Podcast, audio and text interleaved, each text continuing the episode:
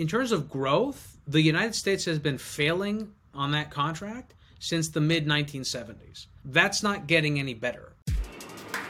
Welcome back to uh, On the Margin, everyone. Uh, I almost said Hidden Forces uh, because today I'm joined by the host of Hidden Forces, Mister Dimitri Kofinas. How you doing, Dimitri?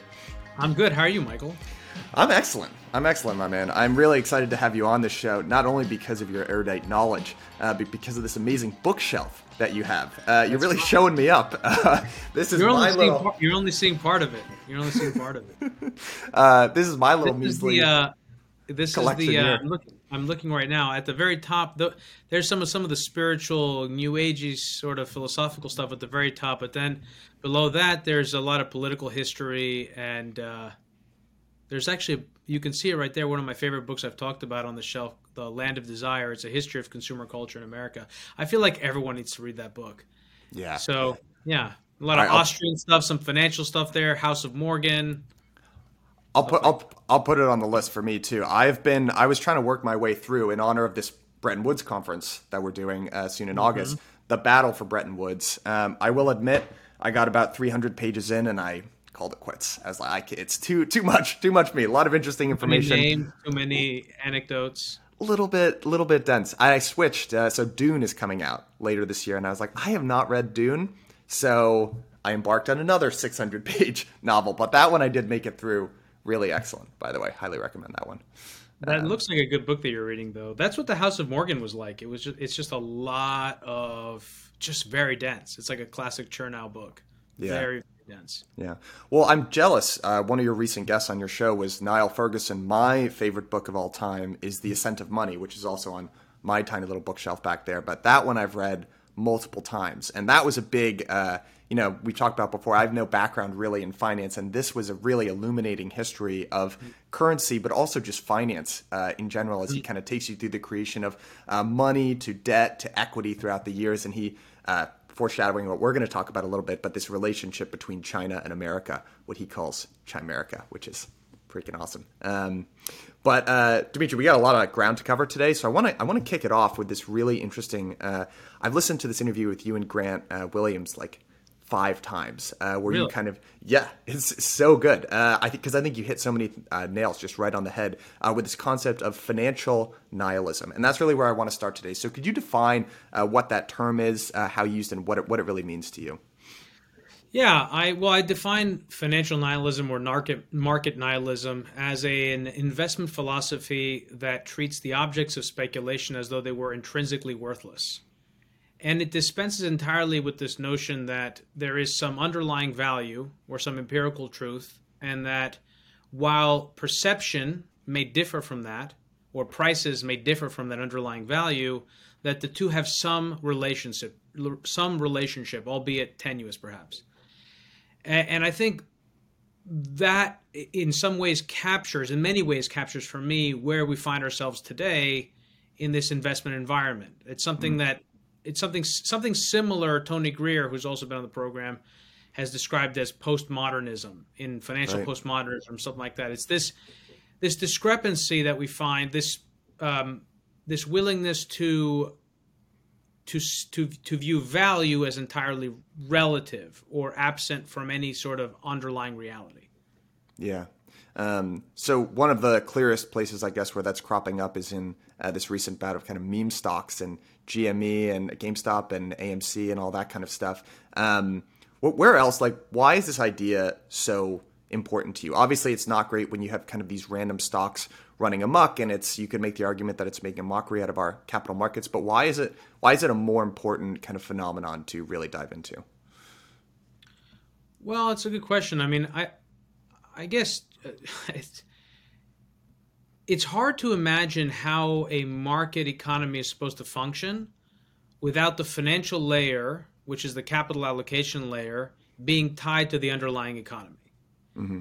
And so I think the problem with nihilism as a, as an investment philosophy is that it completely uncouples the financial layer from the underlying economic layer, which means that the that the allocation of capital has no bear has no is not tied to what the needs are of the economy, which ultimately makes the political system unworkable. And I think that captures some something of what we've been experiencing, which is that the economy is increasingly not working for people, even though the stock market's at all-time highs.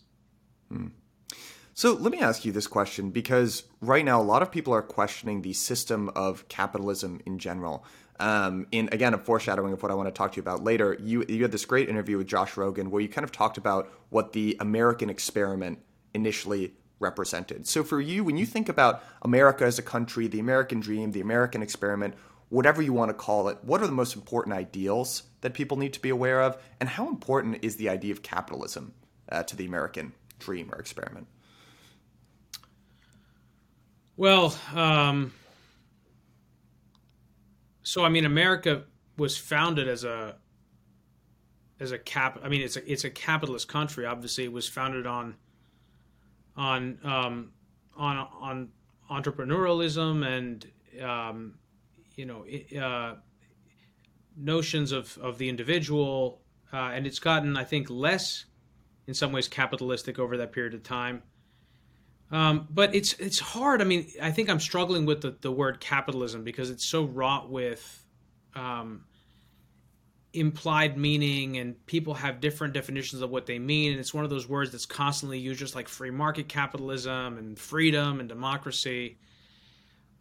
I think that capitalism, as we've understood it, is not is not how it's practiced today. And you know, many people have commented on this. Um, It's the, the, the system, our capitalist system has become much more financial. Again, this feeds back to the point about the financial layer separating from the underlying economy. The, but we've gotten to a point today where so much wealth, I mean, the system has become very regressive in its distribution of, of ownership. And so much wealth is now concentrated in such few hands that we really are at risk of losing our country to private interests. Um, because the system has become so corrupted.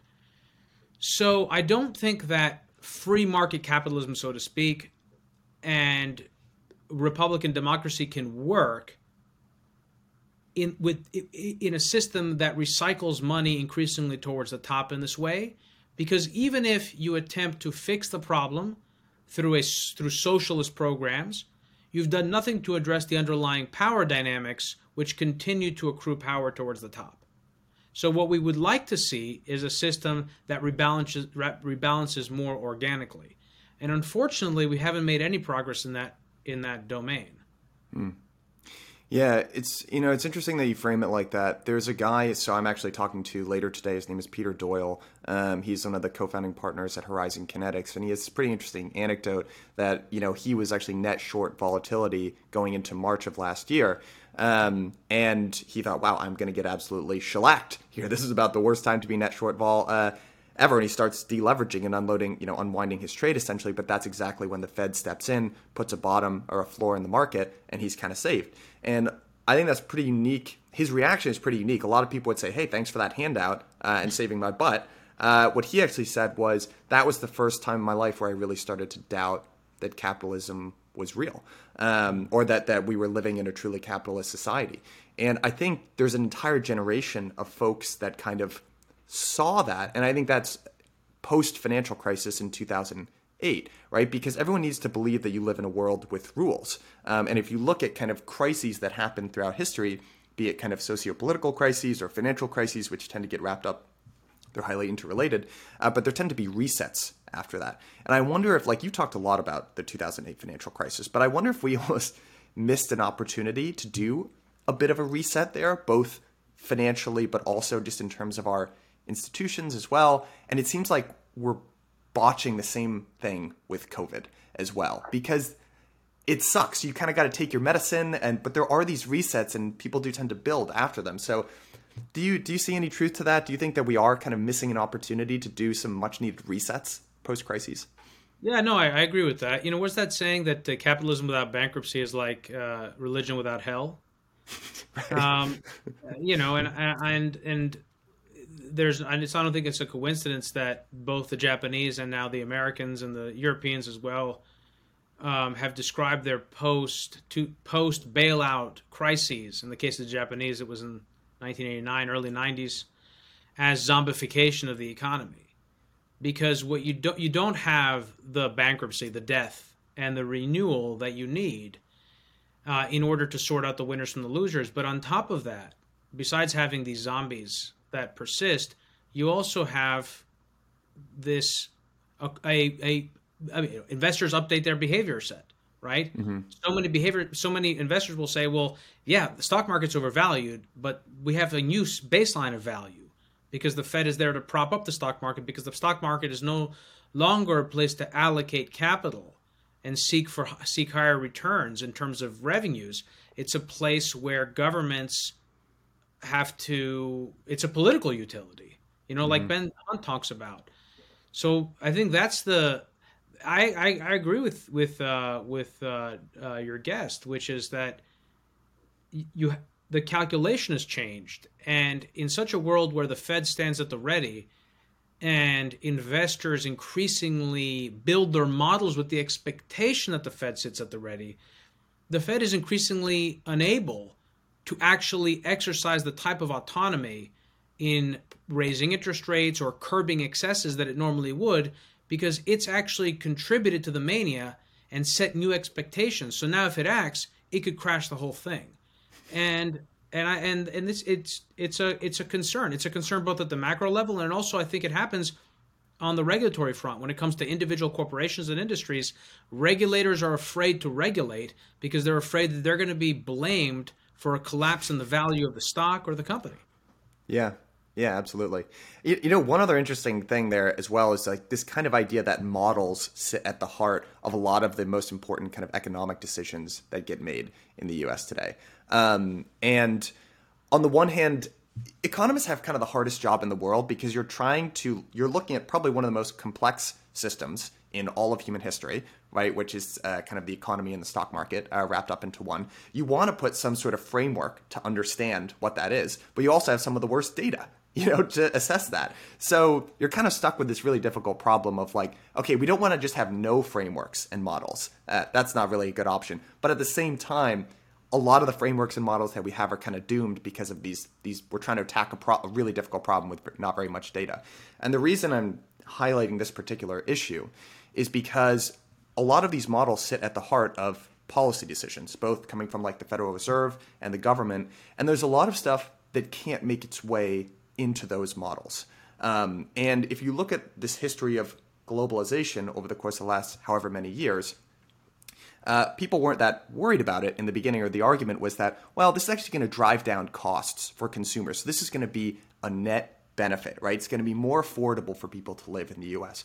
But what didn't crop up in those models or that understanding is people measure their life on a relative basis. So yeah, things might be cheaper, but if you see one group of the population getting inordinately wealthy, or you, that's going to disenfranchise the rest of the people, even if it is cheaper to buy a flat screen T V at the end of the day.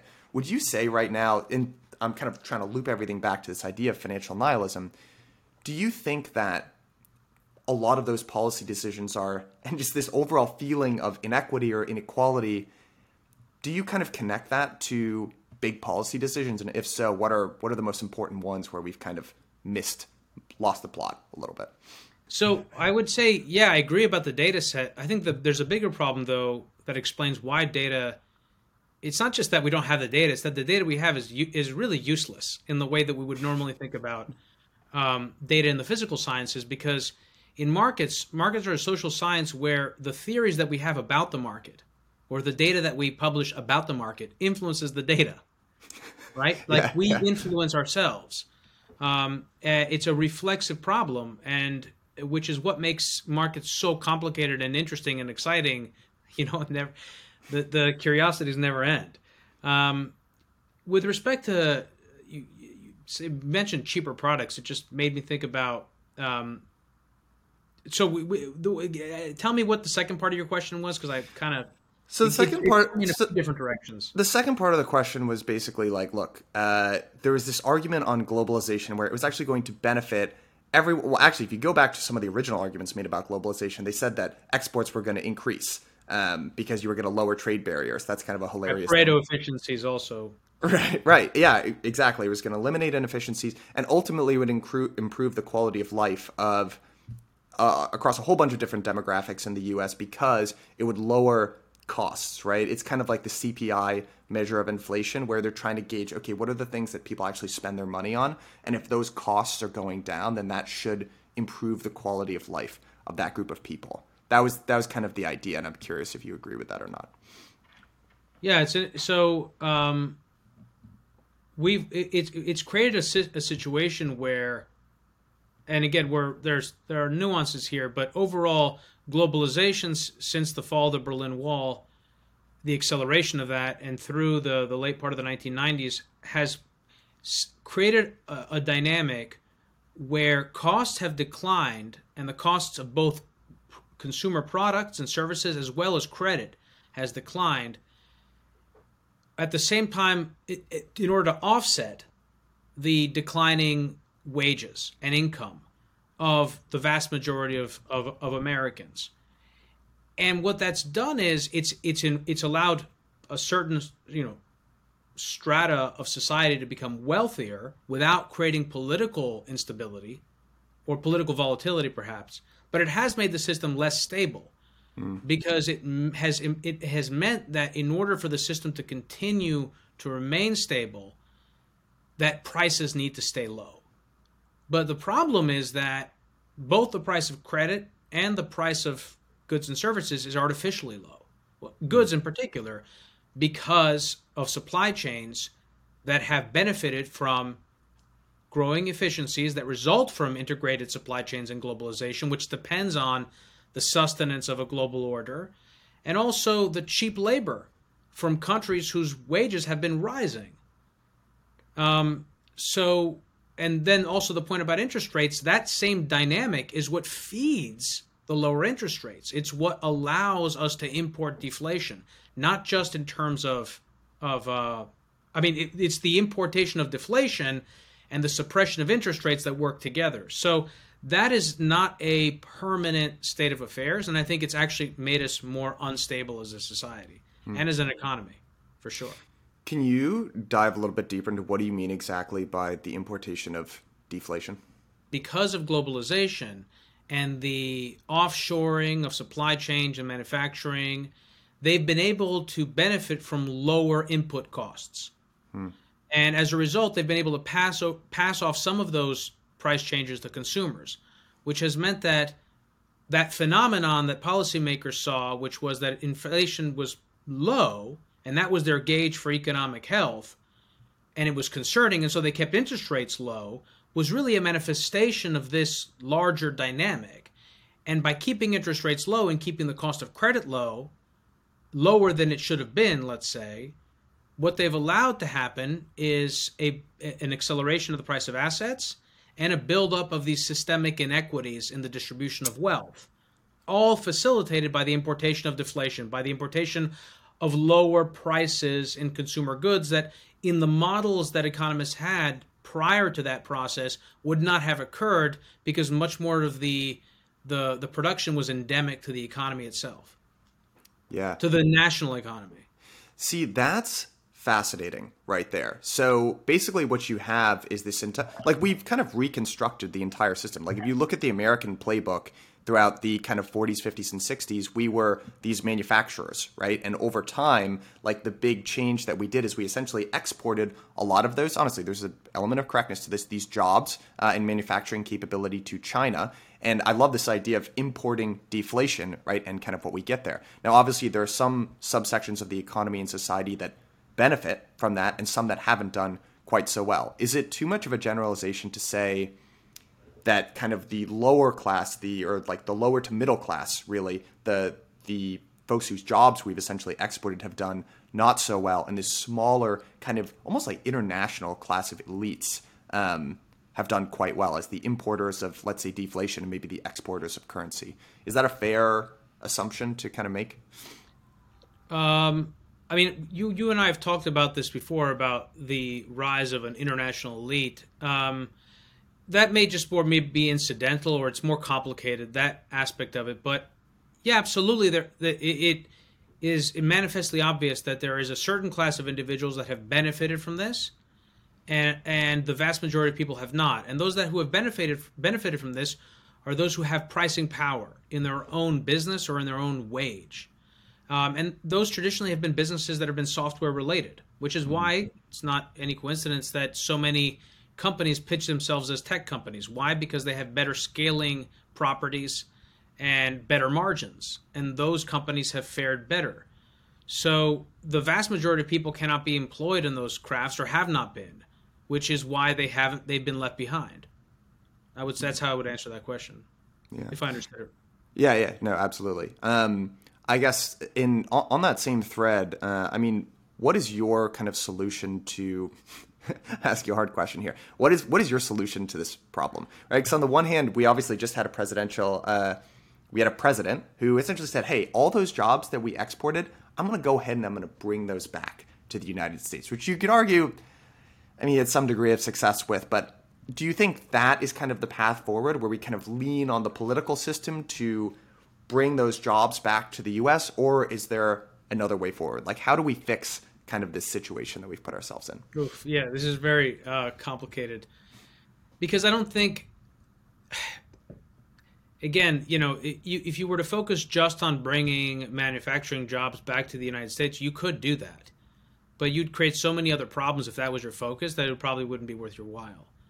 I guess the real question is what what is what what is the larger goal that we want? Is it to bring back manufacturing, or is it to create a more equitable society that is self-correcting and politically stable? I think that's the objective. The problem is that in order to do that, we need policy changes and we need political consensus in order to drive those policy changes. And so far, we haven't been able to get that. We've had some marginal consensus when it comes to geopolitical posturing. America has always had political consensus when it came to when it's come to defense policy, at least since the end of the war, Cold, uh, since the end of World War Two. Um, so it's maybe not all that surprising that that's an area where there there has been some consensus that's formed. Um, but I think, you know, we need much more. I don't.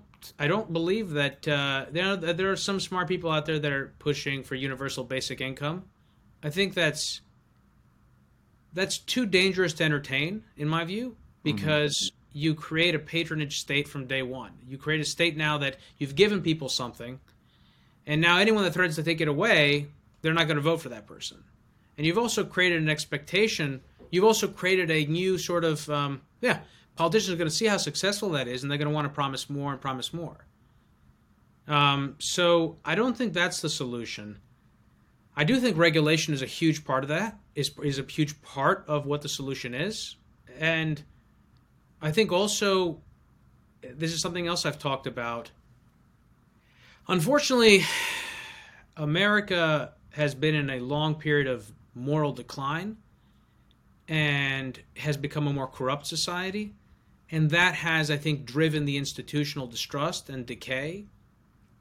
And so we're caught between in this rock between this rock and a hard place, which is that many of us, probably most of us, myself included, I imagine you as well from our conversations, would be willing to sacrifice some amount of our personal wealth, good fortune, optionality, whatever you want to call it, constrain our behavior in order to positively affect the stability and well-being of our neighbors and the country.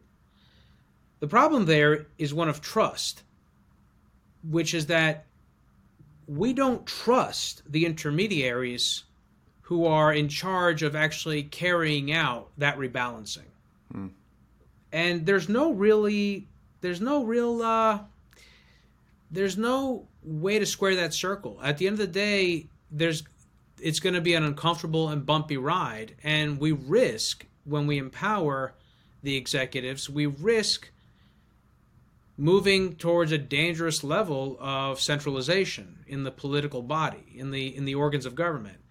But I think that's inevitably where we're going to go, because we've moved so far to the extreme in terms of how we've privatized wealth and disrupted um, or allocated the private pri- private capital and created new power centers. This is the this is the thing that's so dangerous in our society today that people don't think about. It isn't that, like, sure, I mean, there's no doubt that lots of people are, and many of them rightfully, in, in bitter towards uh, the, the sort of elites in society because they see that they are hoarding for themselves so much wealth that they don't know what to do with. And th- meanwhile, the vast majority of people are struggling paycheck to paycheck. That is an absolutely legitimate gripe that many people have. But there's something that's, there's a there's another issue that isn't really talked about, which is that money is power. And when you, I mean, the, the, one of the reasons, one of the basic reasons why we have a um, the kind of government that we have is to put checks on power. And it, it's not it's not just power, institutional power. If you accrue enough wealth, you can create an alternative government. And you can use that alternative government to corrupt the official government or to take it over. This is how revolutions occur, how coups d'etats work. So I think this is just not appreciated. And this is where we get into a larger conversation about internationalism and international elites, because you get these international cabals of, of very wealthy individuals across transnational entities that no longer see themselves as tied to any particular nation or any have any loyalty to that country whatsoever, but rather see themselves as primarily elites. And this is, I think, this is this is the other thing to understand, which is that people are always looking for a, a static model that will that will work perfectly, the ideal model. These things don't don't work because yep. it brings us back to the problem of ref, reflexivity and the fact that you are human beings are always looking at the world and seeing how they can understand it, how they can apply those models to, to game it, and everyone else is seeing that, and they're updating their models, so the world is constantly changing. It's impossible yep. to apply a static model to it. Yeah. You you know, you sent me down this rabbit hole, actually, in uh, in another interview that you talked about the first industrial revolution. Um, and if you look at kind of the development of this technology, like a, a lot of historians will say, hey, this was one of the most beneficial economic things that has ever happened in history, period, because it kind of gave rise to this big period of prosperity. Uh, you know, G D P per capita kind of went up, life expectancy went up, all these really great things. You eventually kind of saw the rollover Uh, impacts when, after about eighty years of economic prosperity, uh, things kind of rolled over, the economic growth train stopped, and then about twenty years later, we had the Civil War in the U S. Uh, and that, not saying that there's a direct causal factor there, but I'm connecting other dots. Um, I don't know if you've dug too far into the G I Bill in general, but uh, post-World War Two, in nineteen forty-four, we enacted this thing called the G I Bill, which, by the way, still exists today. And it was basically, it was one of the largest wealth transfers in human history, happened in America in the forties. And there were kind of three different components to this bill, which was one, you were going to give cheap uh, education, uh, heavily subsidized uh, college for G Is. Uh, you were also going to give heavily subsidized uh, home ownership in the access of like really, really cheap debt for mortgages and credit. Uh, so really easily available cheap credit uh, to promote entrepreneurship. These were fantastically successful programs, right? And that actually paved the way for, that policy paved the way for the baby boomer generation, right? And you had this explosion in population. People are building out infrastructure, eighty years of prosperity. Mm-hmm. You could make the argument that what we're seeing right now is just the rollover of that good policy. And I, I love what you said, where people are looking for this static model, that this is the answer and we never need to update it. But at the end of the day, governments and people tend to make policy decisions for a period of time, but it's not perfect, right? That's not the one answer. And eventually you need to go through a, a transition after a successful policy where you say, hey, that worked for a period of time. Now, for whatever reasons, X, Y, and Z, it's not working. We need to reinvent that. Uh, and that tends to be big transition points in history. Um, do you agree with that overall framework there? Would you make any additions? And like, what kind of periods in history would you be looking towards as a as a guide for the current transition? You said uh, we basically are in a place where we've rolled over the G I Bill. What did you mean by that? Well, what I mean is that certain successful policy decisions do pave the way for growth. But very rarely do you have a policy decision or a technology or whatever that creates permanent growth. And I guess the argument of what I mean by rolling over is that you had these very successful policies that led to credit creation, real wealth, that paved the way for a boom in demographics, which is the baby boomers. Now, what we're seeing is kind of the end of the boomers. We can't create the growth or the population to sustain mm-hmm. that that continued economic uh, prosperity. Right. So now we're facing kind of the other yeah. side of that policy. Yeah. So a few things. Um, so one, um, the point about uh, the G I Bill. what was really one of the things that was beneficial about World War Two was the solidarity and the sense of of common mission and nationhood and identity that and common identity politics that came out of that period. And it allowed for the development of social programs that people were more than happy to pay for because they felt a social debt to those around right. them who fought in the war, but they also felt a, a, a, an empathy and kinship. We saw this, of course, in post-war Europe, right? The most socialized area of Western societies, where people had experienced a common tragedy and they understood that they were in this together and that they needed to build their economies up um, up again. So that's that's one thing. In terms of the demographics, um, I mean, this is this is a major problem. And it actually drives a lot of the bad policies that we have because, and, it, it, and by the way, this this phenomenon that I'm about to try and describe isn't just the case with demographic, with Social Security and other um, uh, unfunded liabilities and obligations. It is largely true across the board, which is that socioeconomic systems have embedded inside of them growth expectations, and those expectations are factored into all the the the, the counterclaims, liabilities, et cetera, in the financial layer. And what we've done is we've set up a system that can no longer meet, by its design, the expectations and obligations that are in the system. And the way in which policy, and the, that came to a head in two thousand eight. And central banks acted as the sort of lenders of last resort, as the um, as the as the as the backstops of the system, and which is not that's not their role. Their role is to temporarily ba- temporarily ease cycles of illiquidity in markets, not to backstop the entire uh, collapse of society because of these fundamental incongruities between the financial obligations and the capacity of the economy to fulfill those obligations in the form of growth. And so demographics is one area where those things come head to head, because we have all these obligations to aging people, but increasingly we're unable to fulfill them.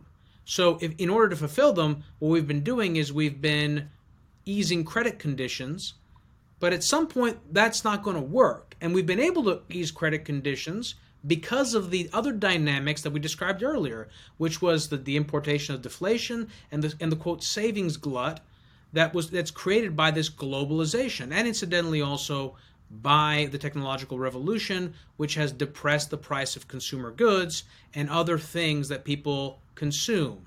But there are limits to that. And you know, I I think about you and I. You sent me an email before this conversation. You asked me about a social contract.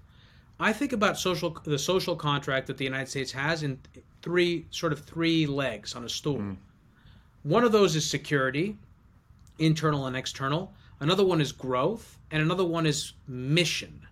And in terms of growth, the United States has been failing on that contract since the mid nineteen seventies. And that's not getting any better. Um, and it has it, it it it directly impacts our security over the long term. And so I think, you know, I, I think that that's you know, I think that's my answer to that question. I can go into it more, but... yeah, could you actually please go into that more a little bit? So I loved the three stools that you outlined there. So one is growth. Can you talk a little bit more about what are some of the other social... what are the other two important stools? Yeah, well, obviously program? Security is a hugely important one. It's the, it's the most important one of all. Because without security, you can't have growth. And you can, you can have a mission, um, I suppose. You know, so that's maybe maybe separate. But growth is contingent on security. Security creates the space in which to grow an economy, in order, in order to have commerce, and, and and a space in which to be able to take risks, right? Because if you're feeling insecure, you're not going to take risks by definition. So that relates to external security in the form of protecting your borders, physical and virtual, and internal security, which is, we think of it as domestic police forces and things like that. When it comes to Um, growth, we just talked about that a little bit.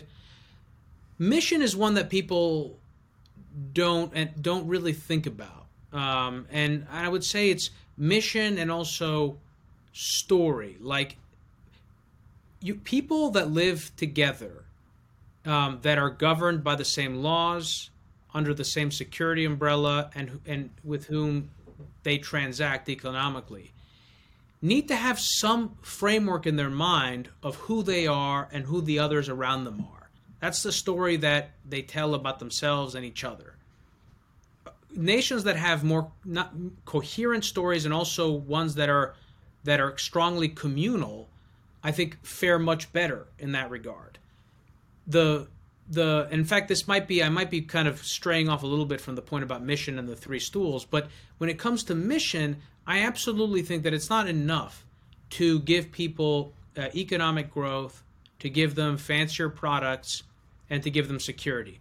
That's what the the New World Order was designed to be after the fall of the Berlin Wall. That's what neoliberalism is, right? It's this idea that we are in a uh, in a post-ideology world, uh, even though neoliberalism is itself an ideology, but communism is dead. Market capitalism is the new default, quote, ideology, the only one true ideology. It's not an ideology, in other words. And the future is people just getting wealthier, having more relaxed lives, and feeling increasingly secure because Uncle Sugar runs the planet. And unfortunately, it turns out that that's not enough for people. Uh, people want more than just goods, services, and security. They want to feel like their life matters. Purpose. And I think, and that goes back to the point about financial nihilism. So the, the state has an obligation to provide a national purpose. Without a national purpose, I don't believe uh, a, a state can survive in the long term. And I think what the United States had previous before the the dissolution of the Soviet Union, the the uh, the, um, the disillusionment of the Soviet Union, was there was a mission around fighting communism and pushing capitalism and democracy around the world. Once that was gone, nothing really replaced it. Nothing meaningful replaced it. Whereas the Chinese social contract has something. It has communism. That's their organizing ethos and ideology. It's communism with Chinese characteristics. And for better or worse, that gives people a sense of mission around goal. And uh, the, the United States currently lacks that. It also is failing on the growth side. And since I would argue, I don't know exactly, but I sort of put the date around two thousand eight, they have begun to falter in the area of security for a variety of reasons. And that's concerning. I, Dimitri, I could not agree more. And you started to bring up kind of our next topic that I want to get into, which is China. But just to give everything full circle, and I really love that you just connected that to financial nihilism, because for me, that is full circle. And that's why I wanted to start with this for you. There is, I, I completely agree with the, the legs of the stool there that you laid out for what the American social contract is. I would also add that I think there were certain, almost more like mechanisms to achieve those specific goals. Like, for instance, home ownership is a really interesting, a bit of a lightning rod. That was a, a core tenet of the American dream, right? Ownership of property. Uh, and that was a big financial tool that people used to have that is kind of becoming further and further out of reach. But connecting everything back, right? What's going on with these meme stocks? Um, honestly, in a certain way, the Trump presidency, also in another way, crypto. To me, I see these all as being symptoms of the fact that America is failing to deliver on its social contract. If people don't feel bought in, if they don't see a path towards achieving that prosperity or that purpose that you outlined, I think people tend to opt into, and you corrected me on this email before this interview, higher convexity payout situations where there's more volatility, there's more risk, but people see that path. Is that a fair connection to make, do you think? Or what do you think about that, that assessment? So to be clear, um, the the fact that economic opportunities are fewer, and the opportunity to climb the ladder is the, are, are, there are fewer opportunities to climb the economic ladder, that people seek these higher convexity payouts in order to make it. Yes, um, and and exactly because you can't save your way to prosperity. Um, so it and it doesn't and if if you're poor, it, there's no big difference between Uh, being poor with, you know, a few thousand dollars in, in the bank account versus being poor with nothing. So if you have a few thousand dollars from a stimulus check, you might as well YOLO into some meme stock with the optionality that you might, you know, strike it rich. It's the same reason that people allocate some percentage of their paycheck to playing the lottery. It's just that financial markets were never intended to be lotteries. That's not why we, we have them. That's not why they're there. They're there to help allocate capital to businesses that need it so that they can grow profits and enrich the economy, provide more jobs, and make everyone else better off. So that dynamic is broken, and markets are increasingly casinos. Howdy, guys. Excited to talk to you a little bit about this week's sponsor, Matrixport. If you're like me, you're trying to figure out how can I make my crypto go as far as it possibly can. Well, Matrixport makes it really easy to do the simple stuff, like just buying and trading, and you're holding your crypto on a secure platform that you don't have to worry about. But they also help you take that next step to doing things like getting loans against your crypto or earning yield on it. Let's talk about the yield part, because for me, that earn feature is the most interesting thing that they do. Number one, first step, you can start earning up to thirty percent A P Y on your U S D C deposits. That's about twenty-nine point nine nine percent more than if you just kept those funds in a bank account. Talk about a no-brainer. Number two, their team walked me through this. They have made accessing DeFi easy. And guys, I am telling you, I am the biggest Luddite on the face of the earth. If I can understand this stuff, then I promise so can you. So don't wait. At least go check them out. Click the link at the bottom of this episode. Thank me later. Now, I want to kind of transfer to this next uh, thing that you were saying, basically comparing and contrasting the Chinese mission, as it were, to kind of the American mission. And just talk to me a little bit about how you think about China right now and the relationship to the U S on the global stage. Do you right, see them right. as a challenger? Do you yeah. think it's a uniting factor for the U S? How do you think about it? Yeah. Um, it's it's a dangerous, it's dangerous, it's a double-edged sword, because um, they're very, I think the, the, the, uh, the concerns that have been raised about China and the atmosphere around China, it has been appropriately attenuated um, or appropriately um, um, calibrated. Um, but I do think that we could you know, move into a to an extreme of turning them into a boogeyman in order to avoid dealing with our own domestic problems. So just, you know, I want to make that point. But, uh, you know, I, I think, again, this is another area where we talked about capitalism early on. Um, the C C P, or the Chinese Communist Party, a lot of people are using that buzzword now, you know, and that it, it it's a, it's just one of those things where people say the nature of the Communist Party, this, that. But, you know, and, and I I recognize that, but the truth is that we really have been operating with naive conceptions about what China is. And the reason that we've been operating with those misconceptions is because we were led to believe by the powers that be that China was no different than any other international participant in the global order. They were a country that was, um, yeah, did some, that maybe was our enemy pre prior to nineteen eighty-nine, but just like the Soviet Union, they had seen the light. They understood that communism was a failed ideology, and even if they didn't fully embrace it as quickly as the as the uh, as the post-Soviet Union did, they were going to eventually come on board. And all they needed was to taste that sweet, a little bit of that taste, of that sweet capitalism, you know, uh, that those that sweet consumer capitalism, um, and and rage and raise their wages, because there was an operative theory that wealthier people tend towards dem- democ- democracy and democratic values. Um, maybe, but they were they were trending towards democratic values in Tiananmen in nineteen eighty-nine, and they got crushed.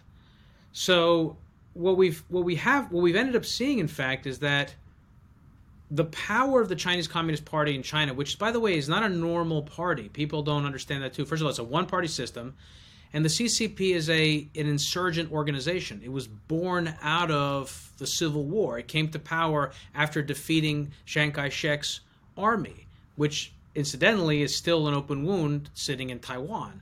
So the Taiwan is it's a it's it's it's it comes out of that period. That's the, that's the remnant of the Civil War, which is why Taiwan is so important to the C C P.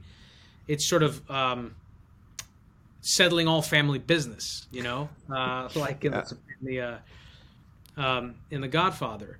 And so I, they're a fundamentally insecure organization politically by the standards of modern Western institutions, because they don't have they don't have democratic accountability. There aren't there aren't public elections in China, and so they need to constantly hit targets in order to satisfy the their these political promises, which is what keeps them in power. And so they're willing to take risks that U S policymakers simply aren't willing to take.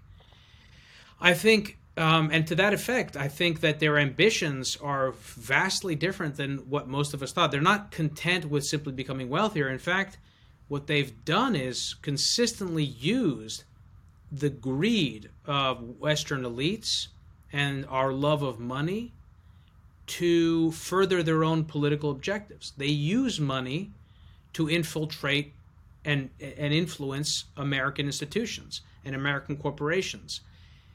And I liken the organization, it's not a perfect analogy, to a boa constrictor. I mean, they don't leap out and grab, you know, the, the the head of the prey and then squeeze it. They sort of slither around. They still ambush. They slither around and they begin to squeeze. And they asphyxiate the bodies, the the the um, the appendages of Western society, of our corporate, political, and social institutions. And and that's what we've been seeing, compromising individuals. And so U S policymakers and the public are starting to wake up to this. Um, and as they wake up, you can see that that's not appreciated in China. And so it's not clear yet where, if we're going to find a new equilibrium that doesn't um, just mean continued escalation, because right now that's where we've been. And I, I don't know what the answer is. Um, But it's uh, it's concerning. Yeah, absolutely. What um, my interpretation. So I've started to pay a little bit more attention, and frankly, I think what's going on right now. We're recording this interview on July twenty-eighth. Um, China is in the midst of cracking down on a hundred billion dollar sector, right? Their their kind of education uh, sector, and at the same time, they're kind of trying to clamp down on commodity inflation. They're trying to clamp down on uh, you know. big Chinese tech companies listing on U S exchanges. They're trying to curb the prices of homes. These are very different actions than even if you look at what's going on in the U S. And what it's made me think is I'm clearly not under, I'm looking at an organization here and I'm not, I'm applying my own frame of thinking to it. And clearly it's not a great judge of how this organization thinks or what their goals are. You've been covering this for a long time on your show. I'm going to ask you to speculate here, but what do you view, like, how do you interpret these recent actions from the C C P, and what what's their frame of mind? Like, what's their end game here? What are they trying to do?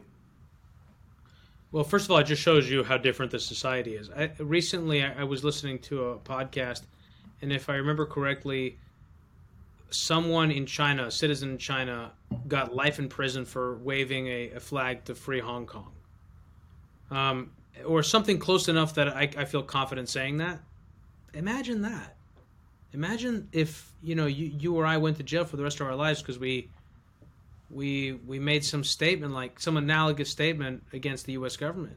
It's unthinkable yeah. here. This is the this so this is this is the power that the C C P has in China, and they preside over a one point three billion people. Like I said, if you under if you think of them as an as an insurgent organization that operates From a, from a from a constant state of insecurity and illegitimacy, political uh, democratic illegitimacy, I think it's easy to come to the conclusion that their only path to to survival is constant is is is constant expansion. It's the expansion of their ideology, because currently the the world is organized in a fashion where global democratic Western values are incompatible with C C P values. And in order to make the Chinese elite secure, ultimately, they have to make the world safe for the C C P, for Chinese communist ideology. And I think that ultimately means their vision is, I'm totally speculating here, by the way, it's it just has to be said because I don't actually know, but and this is how we get into a problem, which is that we're trying to surmise what each side is thinking and wants, and no one ultimately knows that. Maybe even Chinese communist elite don't know, but I, I think their goal is to create a global totalitarian instrumentarian along the lines of Shoshana Zuboff, techno superstate, and that's going to look very different than anything that we currently have in the U S And that's a that's a danger, both because of what it represents as a threat, but also in terms of what we might do in response to try and counter it. And I don't just mean in response by doing some kind of harm to China, but to ourselves in order to justify things that we need to do to combat them, right? And we've already seen that since the, the nine eleven attacks. We've lost tons of freedoms in the U S in order to fight this boogeyman of international terrorism. And that's my concern also with China, to my point, which is this is a legitimate threat, but we need to come to a clear determination of who we are, what our values are, what what's important to us, what we're willing to sacrifice in order to keep us physically secure, and what we're not. You know, and that's going to be, that's a really tough road to walk. I completely agree with you, by the way. Uh, I tend to subscribe to the belief that uh, empires fall. It's a combination of external and internal factors. Very easy to chronic, like to categorize and look at external factors. Much more difficult to point to something like, you used this great phrase uh, earlier, moral decay, right? That's just, it's kind of harder to subject, like objectively point to that and say, hey, this is part of the reason why this empire is falling. Um, a lot I of guess- companies fall for the same reasons. A lot of companies fall for the exact same reasons. They become morally decrepit. Uh, they become, or another way to say that is they just become content with the status quo and fail to innovate, fail to look ahead, and they just don't want it as much. Yeah. And there's a lot of concern. There's concern in the zeitgeist in the United States for a long time that the Chinese just want it more. You know? Totally agree. Um, I guess my my question to you is where I struggle. Maybe you could help me, is what is what's the catalyst going to be to unite folks? Because you, you talked before, like if you go back to the G I Bill, people felt this big social debt towards those who'd fought and defended our country. That's that catalyst of World War Two allowed us to summon the political will to to pave the way for this big transfer of wealth and these ultimately great policy decisions that led to about eighty years of economic prosperity. When I'm looking at the current situation, we need to be able, we need to somehow find it within us to summon this political will. But I just struggle to see the catalyst. I guess that's my problem. Do you agree with that overall framework? And is there a catalyst that you see on the horizon for you? Man, Michael, um, we've been consistently unable to find a catalyst, period, haven't we? I mean, it's the same thing in, in financial markets.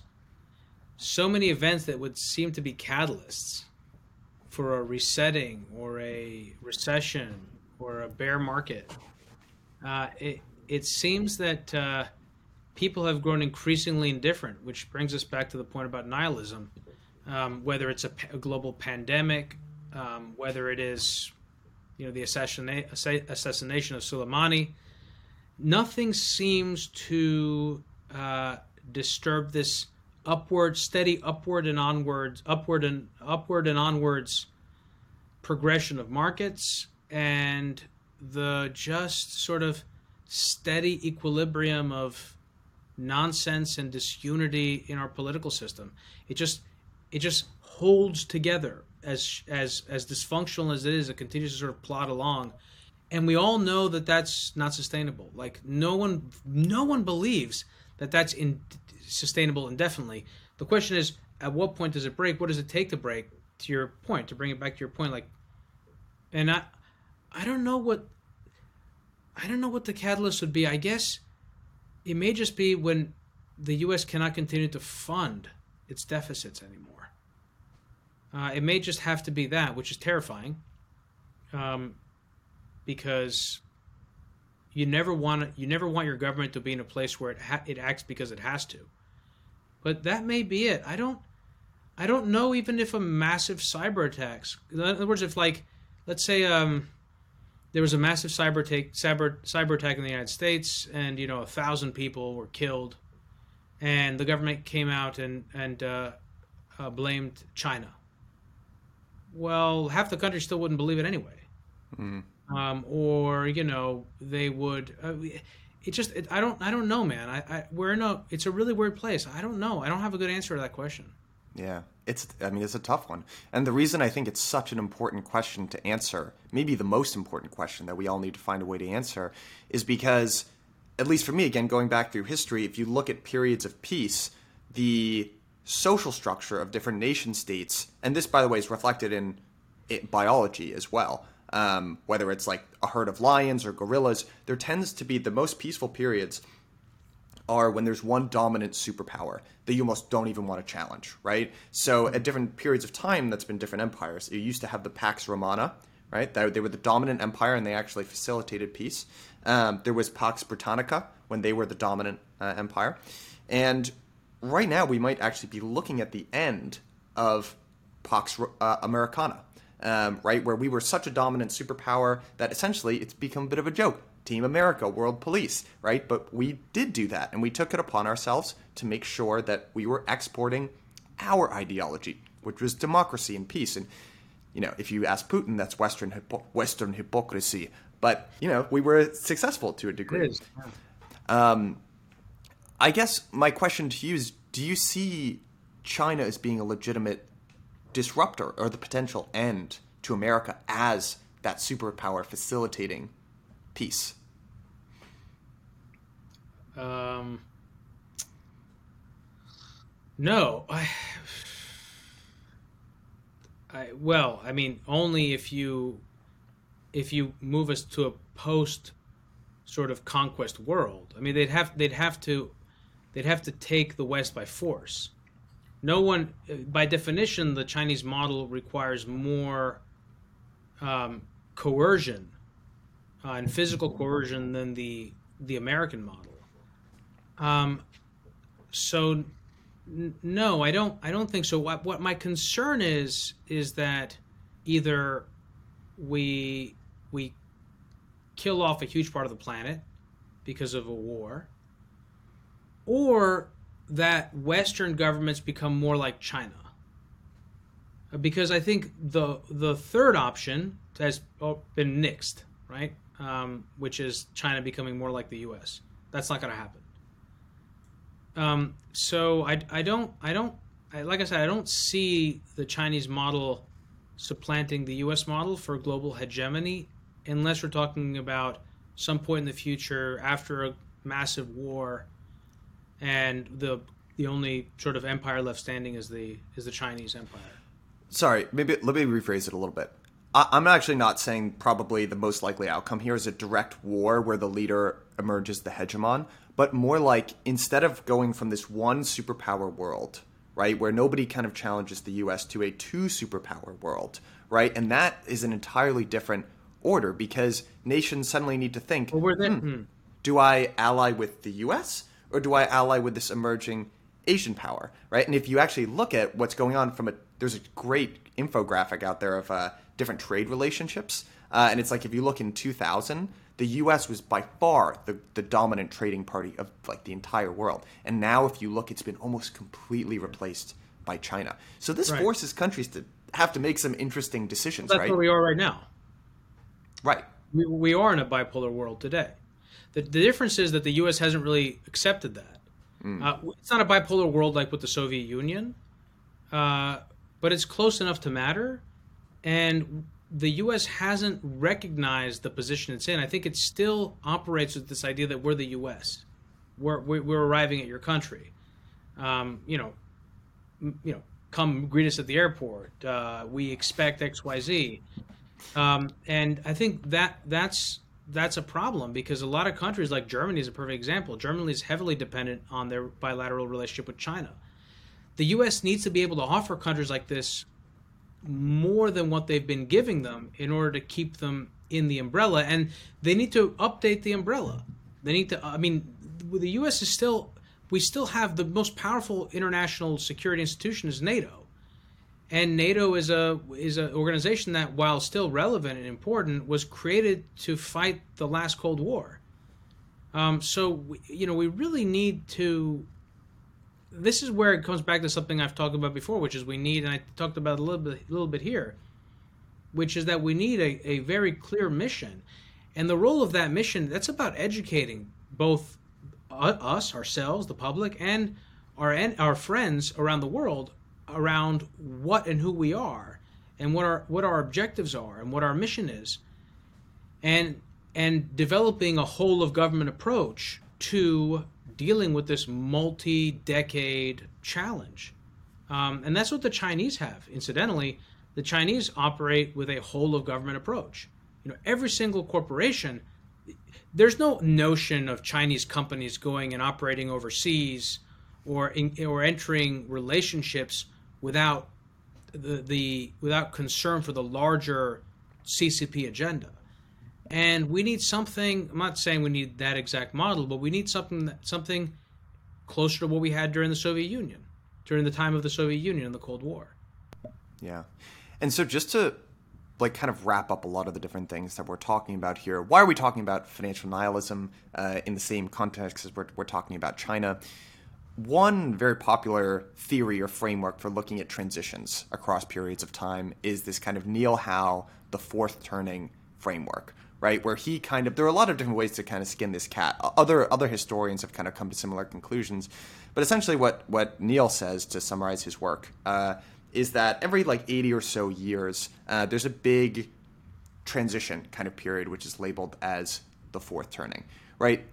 There are a lot of different signs that point to this idea that we could be nearing a fourth turning. Do you subscribe to that framework? And if so, how do you see that transition kind of happening? Like, what's the, how, how are you just looking at everything that's happening and synthesizing it?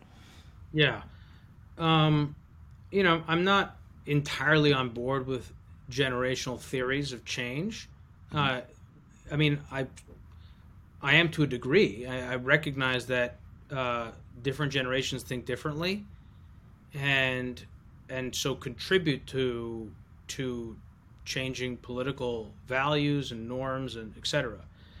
Um, but I I overall do think that the the particularities of millennials, like the way in which we grew up with technology and our financial situation, um, and our exposure to media and how we communicate, as well as where we are in our aging process and our ability to uh, access the levers of political power, is going to have a meaningful impact on the shape of the future. And so that's an important input into this equation. So I, I don't in any way minimize it. I just don't. I know that like the fourth turning is is like sort of almost like a, not a not a cult book, um, a sort of very very very influential book as a framework, and I, I get why it is. I'm just so I, I think it's I think it's you know I think it's relevant, but I think it's too complicated to be able to to predict with that level of precision.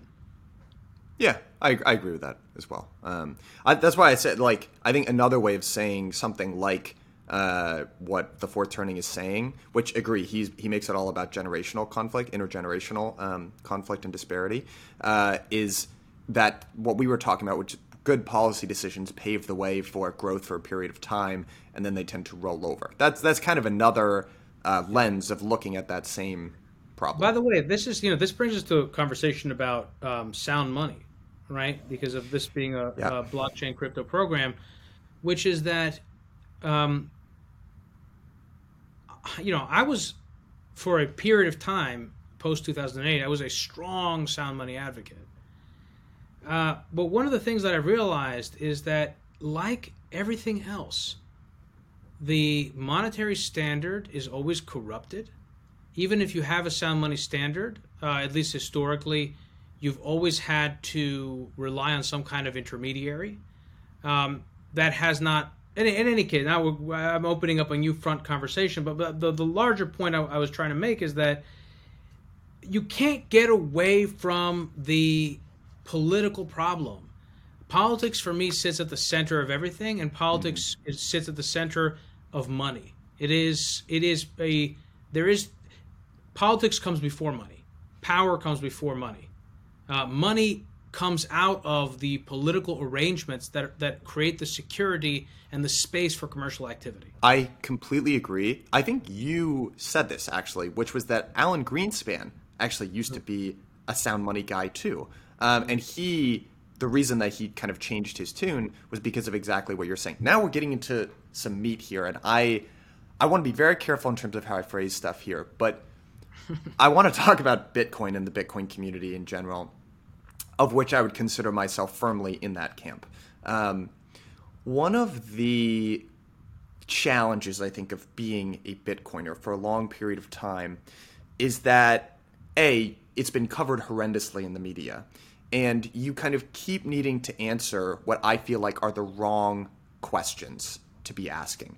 Um, throughout the years, it's been so many different iterations of what I consider inane or non-consequential questions, but there are real legitimate concerns um, and criticisms of Bitcoin, like there is with anything that exists in the world. And you just hit one that I have been unable to rationalize with myself. And it's honestly made me adjust my time horizon on Bitcoin as an investment, which is you can't get away from this idea that governments do not abide by monetary speed limits. There's a reason why the gold standard failed, because in very important ways, it's counter to human nature. And something I haven't been able to answer for myself is how a Bitcoin standard would be meaningfully difficult, different from the gold standard at the end of the day. Because if people don't behave like that, if they say to hell with it, we'll figure out the money after, which lines up with my worldview of how humans work and think, then I don't see it. I, it's hard for me to see at least a future where Bitcoin is a reserve currency in general. And that, I think, is a very legitimate question to ask. And it's kind of a shame that you can't ask those sorts of questions um, mm-hmm. without a lot of blowback, I guess. Yeah. So um, I agree. I mean, I agree with what you're saying. I think Bitcoin as a monetary proposition, as a political revolution, made sense only in the context of being able to use it independently of the existing financial architecture and outside of the state, an extrajudicial form of commercial interaction. And and yes, while it is true that you can certainly transact with Bitcoin completely i- independent of domestic financial architecture, you cannot do so in a way that is meaningful for commerce.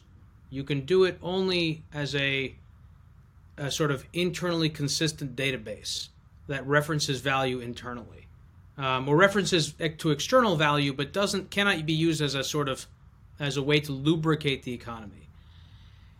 And that ultimately means that it's dependent on the financial system in order to work, which brings us back to the problem of politics.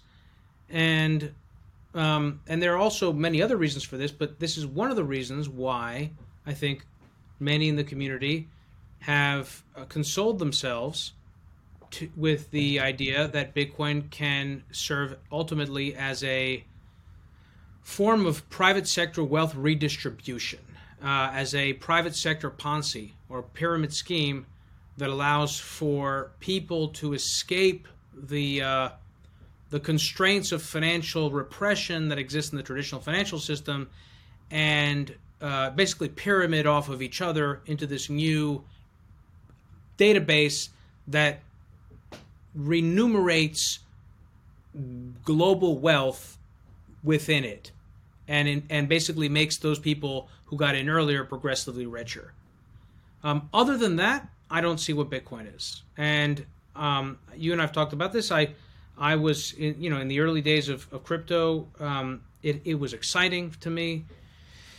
It had that kind of um, idealism, uh, ridiculous idealism that you get in the early stages of technological revolutions, um, similar to the to the internet. The difference is that, like the internet, the internet also became captured, became captured by commercial interests, by the government. Um, you know, overregulated, centralized, et cetera.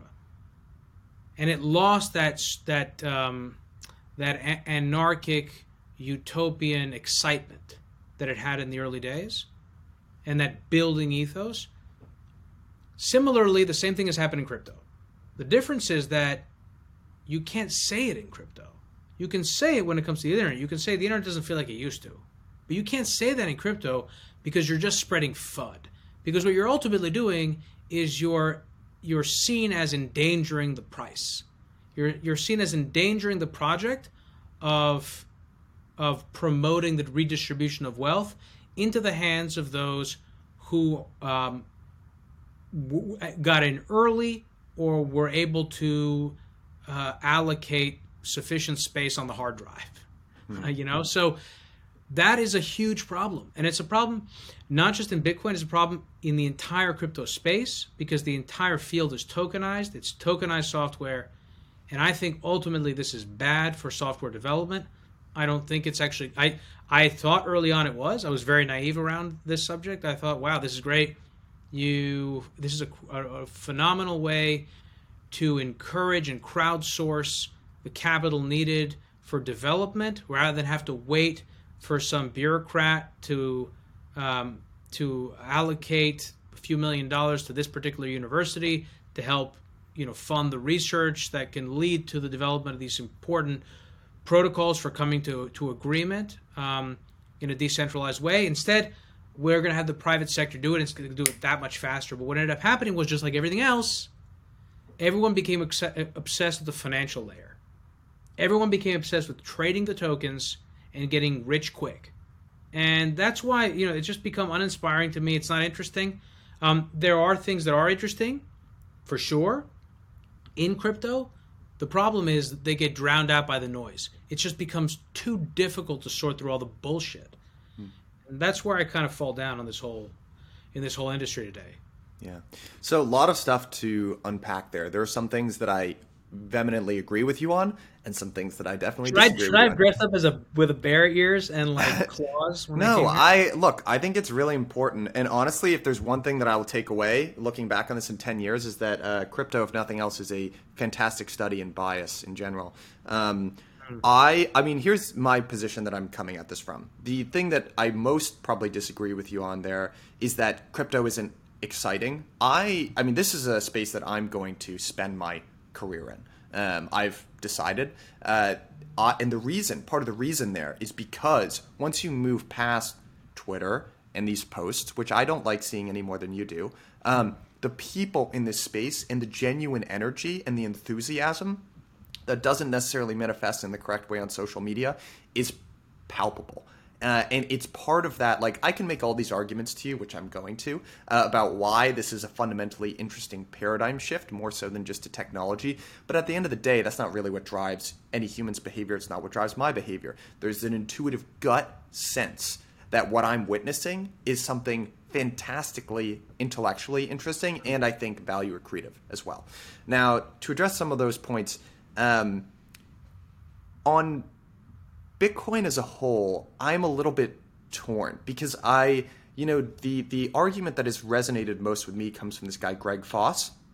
And what he said is, uh, if you look at uh, interest rates right now um, on in the bond market, like the sovereign bond market, they don't price risk correctly anymore. And there's pretty good, actually, reason to suggest that that might not be the case, uh, if only for the, fa- the fact that monetary policy, at least in the U S, is designed to systemically lower interest rates. So what he looks at is the C D S market, the credit default swap market, and he looks at Bitcoin as essentially being insurance. I actually do think Bitcoin is an effective hedge against what's going on in global central banks, uh, global central like money printing and stuff like that. My beef with it is a long-term investment, and the reason why I've shifted my view from a forever hold to like a fifteen or twenty year hold. I'm as I'm talking to you, my computer is perched on Ray Dalio's study of big debt crises. And historically, governments do go through these, uh, the need to restructure their debts, right, and create growth. They're uh, historically troubling times. It's not always fun. Governments do tend to go through and solve these issues. So for me, the reason why gold's ultimately not that interesting as an investment and Bitcoin eventually will not be as interesting as an investment is because store of value is not a permanent trade. I would rather invest in what I view as being productive assets than something like a hedge.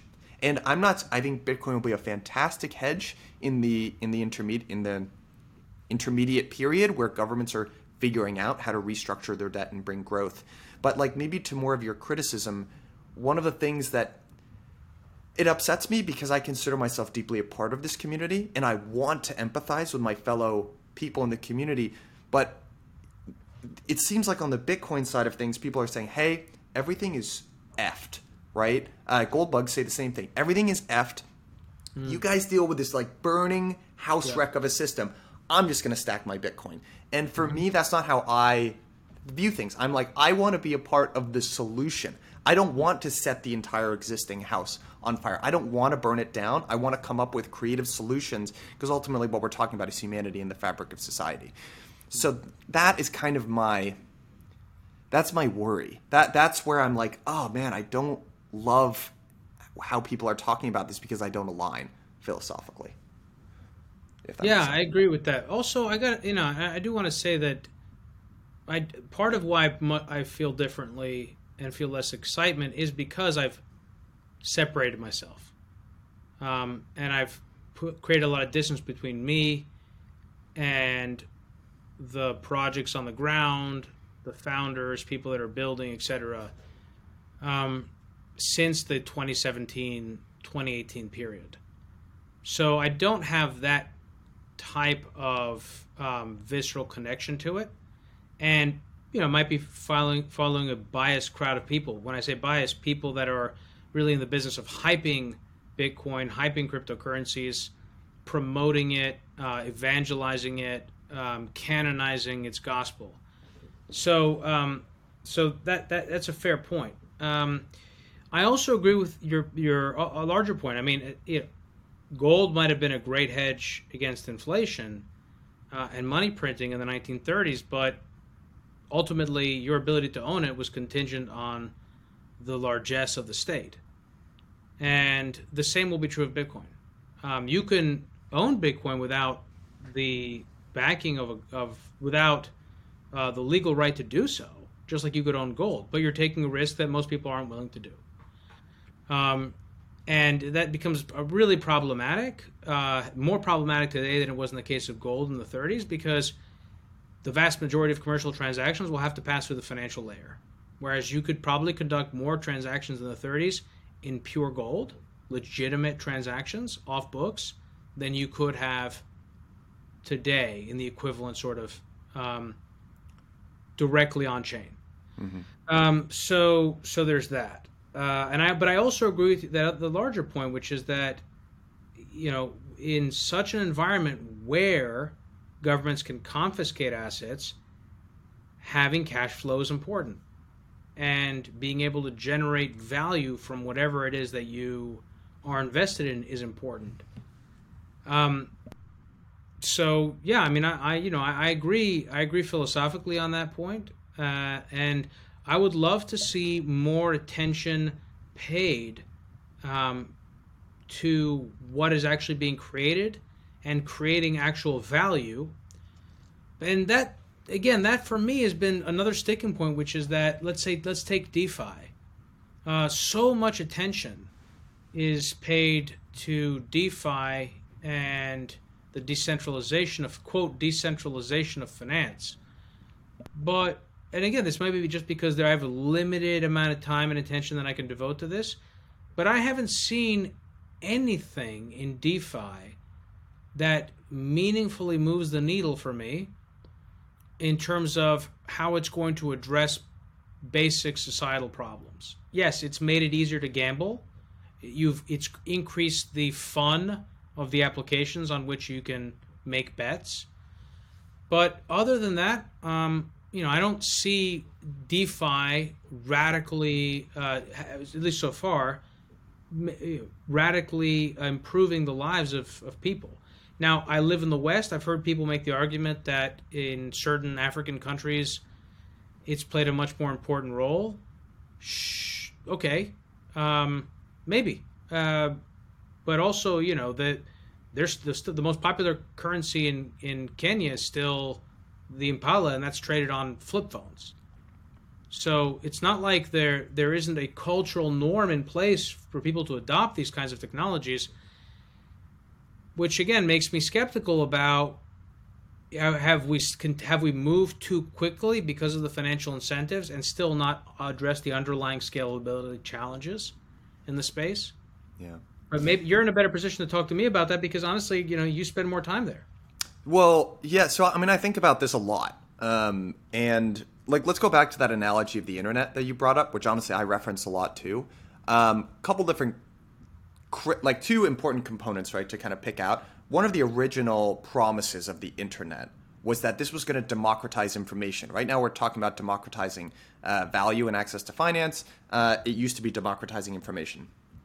In some ways, that's true. It's easier to get information than it's ever been. In more important, pragmatic ways, it has not democratized anything. It's actually led to the uh, centralization of some of the most powerful entities in the world today. Uh, and that kind of goes to my idea that I think narratives tend to be sort of B S, because uh, generally when you're summoning, again, it goes back to political will, when you're summoning enough of the resources to make a big transition or an investment, you need some overriding narrative that, in my opinion, usually tend to be false. But one of the other criticisms of the internet was almost the opposite. It was that this is never going to be good for that much more than uh, sharing pictures of cats uh, and like faster yeah. email. Uh, what was that?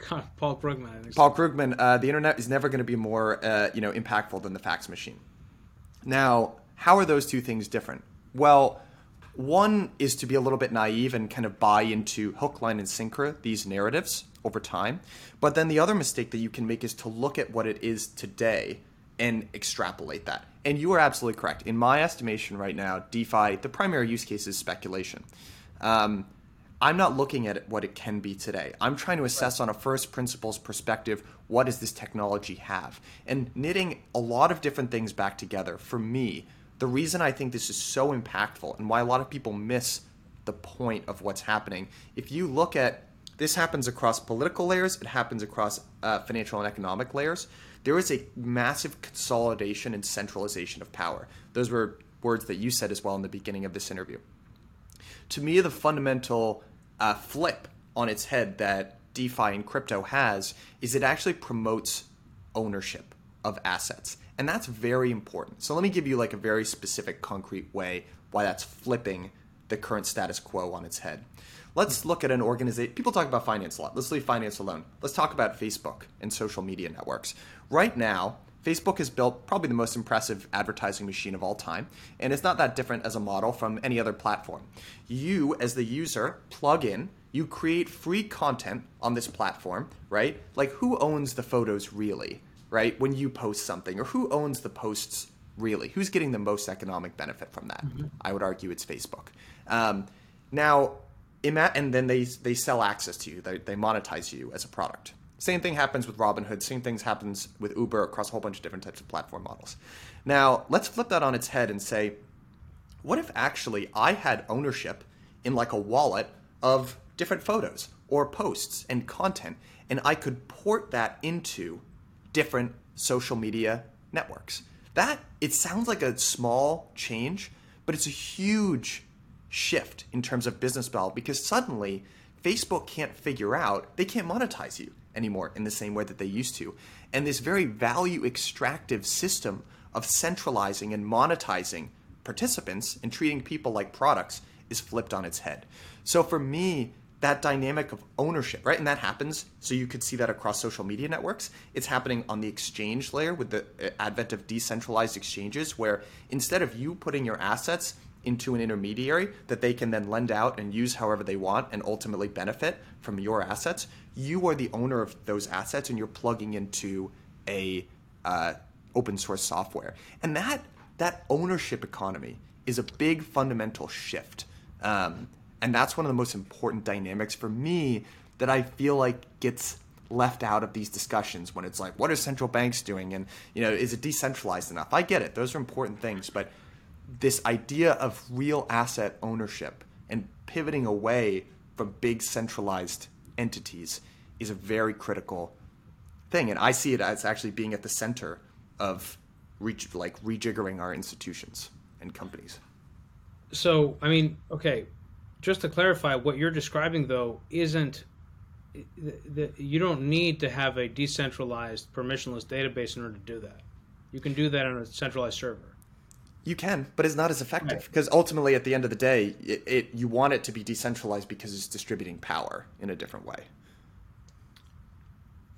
I, don't, I mean, well, let's let's put a let's put a pin in that part. Uh, then the other observation was ownership.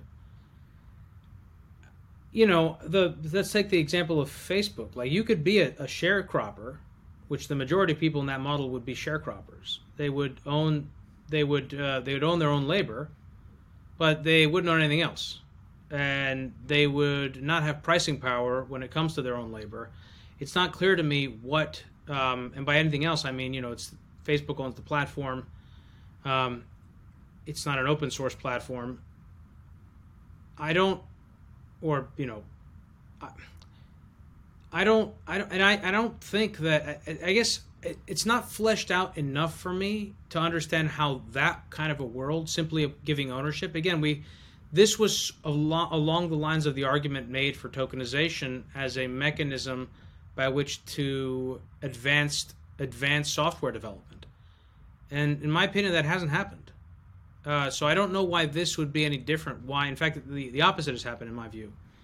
Um, it's led to a lot of waste, and it's held the industry back. So I'm I'm not sure why giving people greater flexibility when it comes to selling aspects of themselves, of their labor, is going to be a net positive. I would actually argue that's been a, you know, one of the areas where we've seen that has been in influential, in, in the rise of influencers mm-hmm. who monetize parts of, of their lives that were previously thought to be totally intimate and non-monetizable.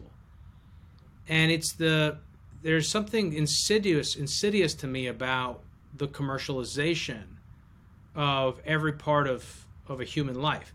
I, I, I take the view that the solution when it comes to Facebook is not giving people the ability to get money in exchange for the data that Facebook collects, but rather simply prevent altogether the ability to use advertising as a business model in that particular context. Because if you're selling your data, that doesn't change the dynamic that Facebook is incentivized to manipulate your behavior. Hmm. You know, so that to me is the problem. Why is it, in other words, so let me let me throw it back to you. To me, the problem in this particular case, or the bigger problem, seems to be the way in which these social media algorithms drive perverse behavioral outcomes. And those outcomes directly impact our conception of each other, of the world, our ability to come to inter interagency, intersubjective consensus around political issues. Um, ironically, right? It affects consensus in a very real way. Um, how would, that's my view, I think that's the most important thing. How would what you're describing address that issue? Yeah, so overall, I don't, I mean, let's, one thing that I kind of weigh in my mind is this idea that there was a time when media was non-biased. And actually, you can trace the founding of newspapers in the United States. You know how newspapers actually got founded? Was they were published by different political parties. Mm-hmm. So there's never been a time, I think people kind of look back at this idealized time when media was non-biased, and I don't think that ever existed. But more importantly, I think what you've traded off is the locus of power has shifted from publishers, uh, which was a more centralized model, um, to...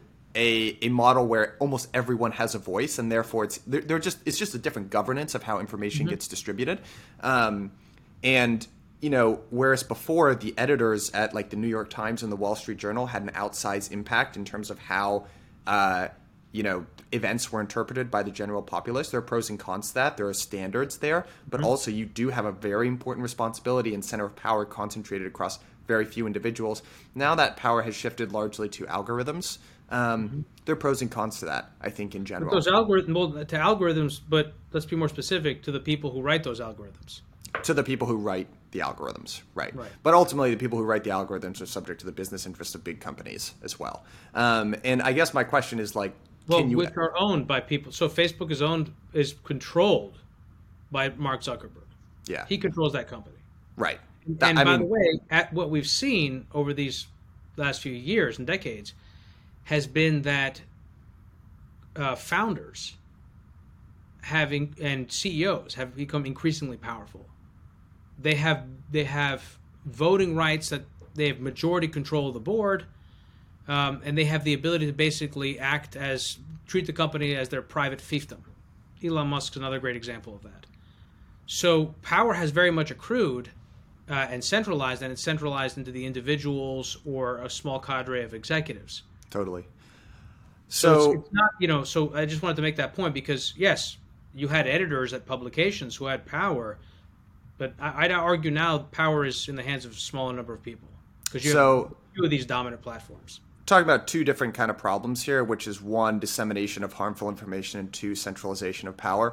I personally don't think that the problem of bias in media you're ever going to solve. I don't think it's a solvable problem. Like it, it, it's reminiscent of your political problem with sound money. Uh, I do not think, you know, as a founder of a media company, Uh, whenever people say, hey, like this network is trying to push this message, et cetera, there's some degree of truth that you have.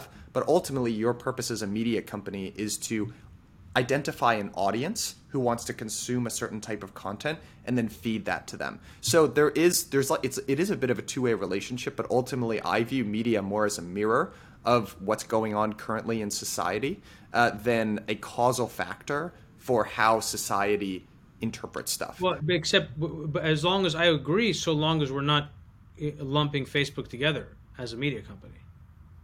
I mean, it kind of is a media company. I don't know how you would define it. Well, well, you and I engage in normal commercial transactions. Facebook does not. Right. Facebook is Facebook. It, Facebook. Facebook's business thrives on mind control and behavioral control. That's very different than what you and I do when we generate media. Yeah, I'm not I'm sure I totally agree with that. To, you're able to influence people's opinions um, marginally. Large, powerful broadcasting corporations are able to do that more effectively.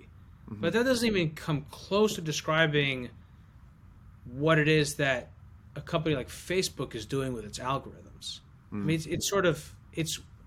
You know, degree matters, and it's a much deeper degree of social control.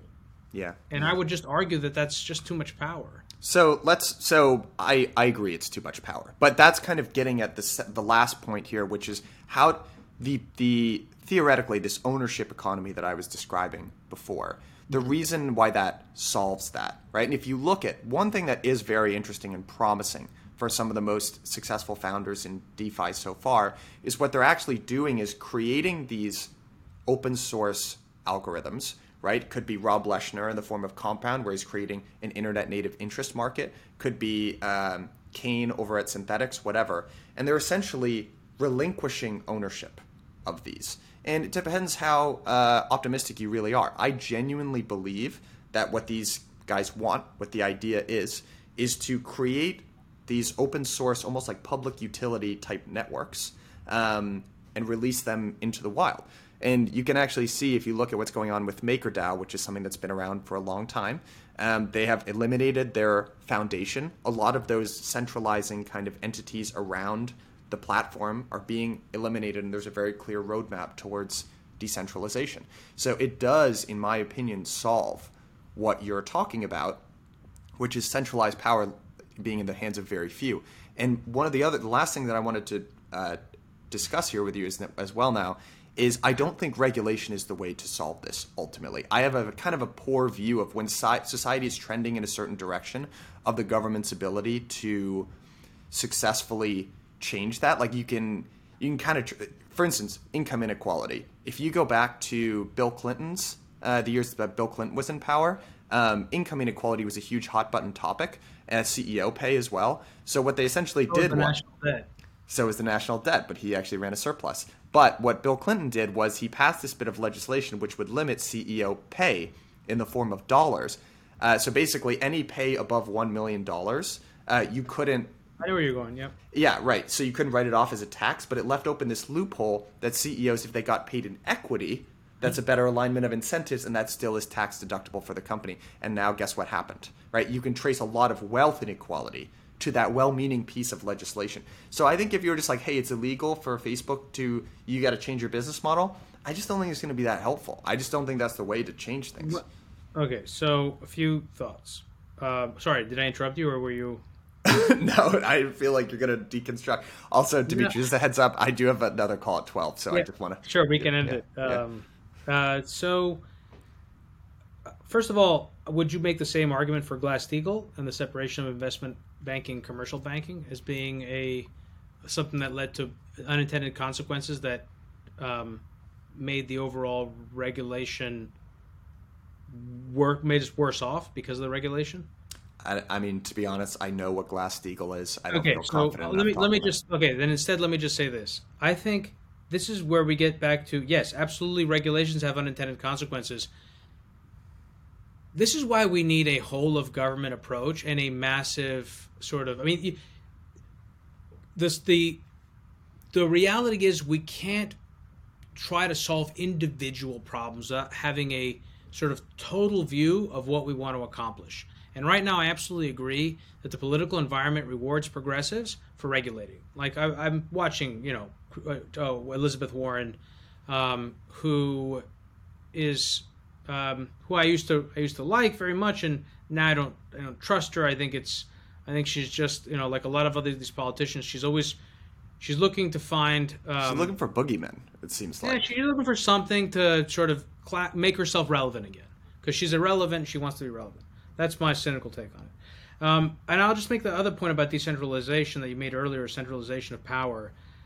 I don't, again, I don't see that. Um, you know, so Bitcoin is, quote, decentralized, but yet it's so centralized in terms of who the individuals are who have the most allocation, who have the most wealth. When I look at guys like Elon Musk and Jack Dorsey, Jack Dorsey's official net worth is like fifteen million, fifteen billion dollars. I imagine it's much higher. If he invested early on in the early days of Bitcoin and never had to take profits from it, sitting there, he hasn't even had to report it. No one knows really how much he's worth. So money matters. Money provides power. And I, again, I don't see if we acknowledge, if you and I are come to agreement that income and wealth disparity is a political problem, I don't see how uh, making it easier for people to own th- to own things that were previously unownable solves the larger dyna- problem dynamic of redistributive, um, regressive income, centralizing that ownership, mm. um, which was my point about sharecropping.